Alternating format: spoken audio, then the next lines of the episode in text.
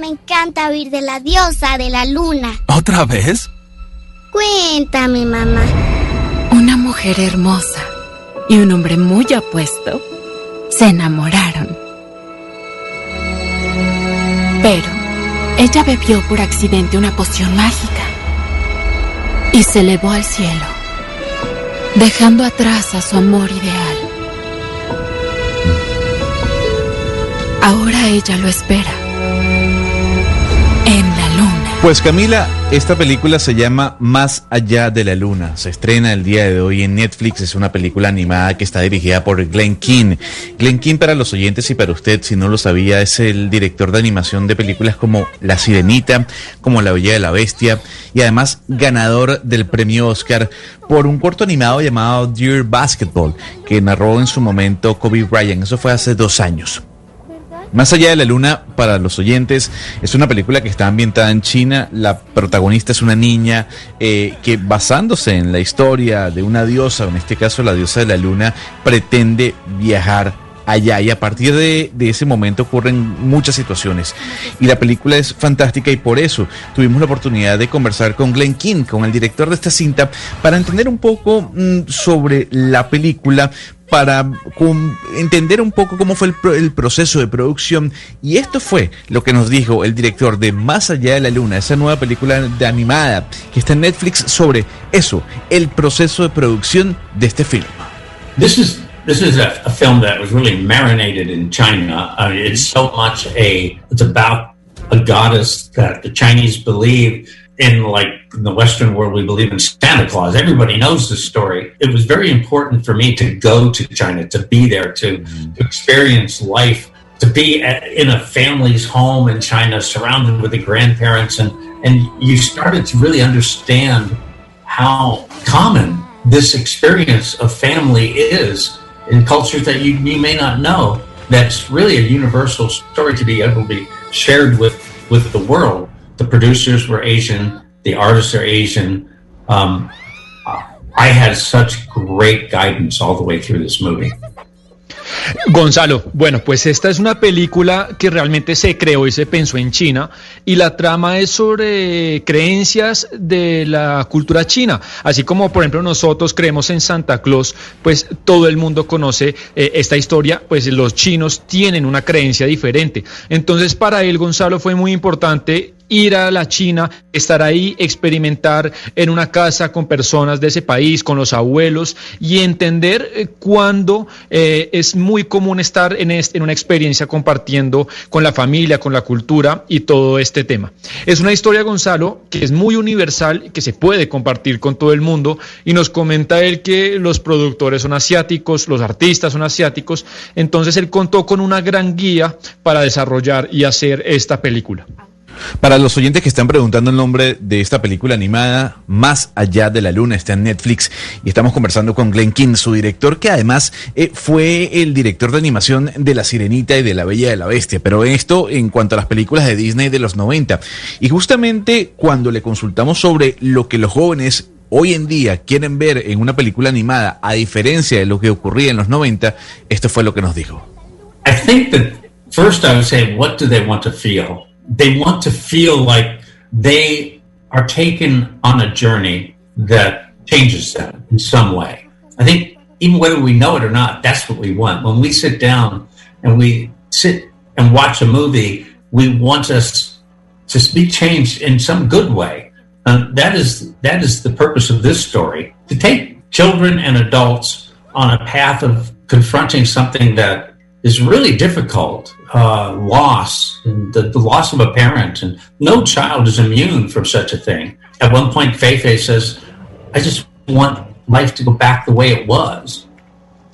Lo primero, Gonzalo, es que él se preguntó él mismo, pues, qué es lo que los demás quisieran sentir, y ellos, pues, nos cuenta, lo que querían sentir es como vivir la experiencia de irse a un viaje a alguna parte. De cierta manera, cuando usted se sienta y ve una película, pues se aspira a generar un gran cambio, un cambio en un buen sentido en la persona que ve la película, y ese es el propósito de la historia. Tener niños y adultos confrontando algo tan dramático, pues es bastante difícil, como por ejemplo, Gonzalo, la pérdida de un padre. Ningún niño pues está preparado para tal cosa. Entonces, en cierto punto, él quería traer, poner en la mira pues la vida así, cruda, tal como es. Y justamente, Sebastián, para finalizar, el director Glenn King nos mencionó un poco lo difícil que puede ser trasladar situaciones de la vida real, como el fallecimiento de un ser querido, de un familiar que se refleja en la película, como el hecho de crecer con un padre, sin una madre, el desarrollo de la adolescencia. Y cuando le preguntamos sobre eso, sobre lo difícil que es trasladar este tipo de problemas a una película para jóvenes, para niños, animada, esto fue lo que nos dijo. I really think the power of animation is, in some ways, you could refer to it as visual poetry.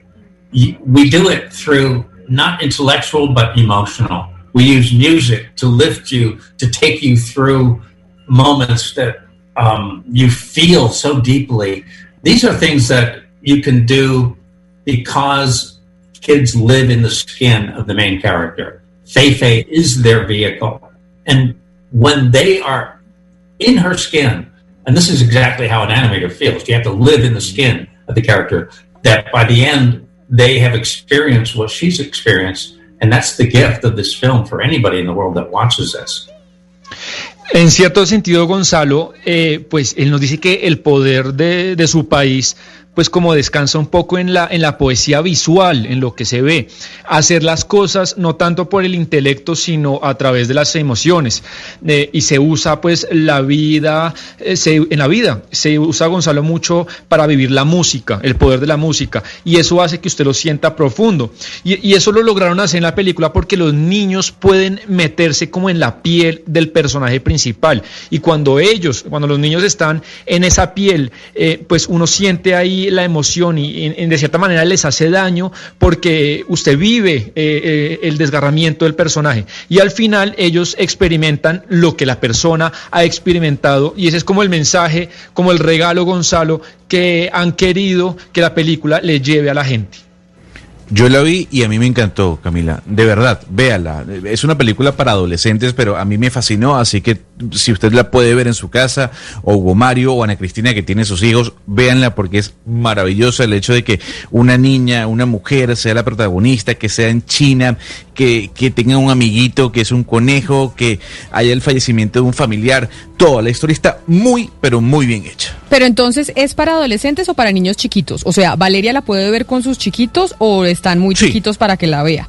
No, la pueden ver, porque el tratamiento de tal vez situaciones que son difíciles no es de una manera muy cruda, es una manera muy real, y sí es para toda la familia, para chiquitos, para adolescentes, para adultos. Yo me la gocé, de verdad que me la gocé, Más allá de la luna.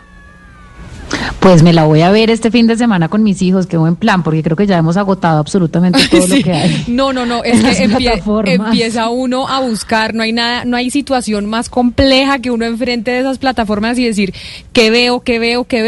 Lo mejor es, Valeria, llegar uno con ya listo lo que va a ver y no tener que demorarse en buscar.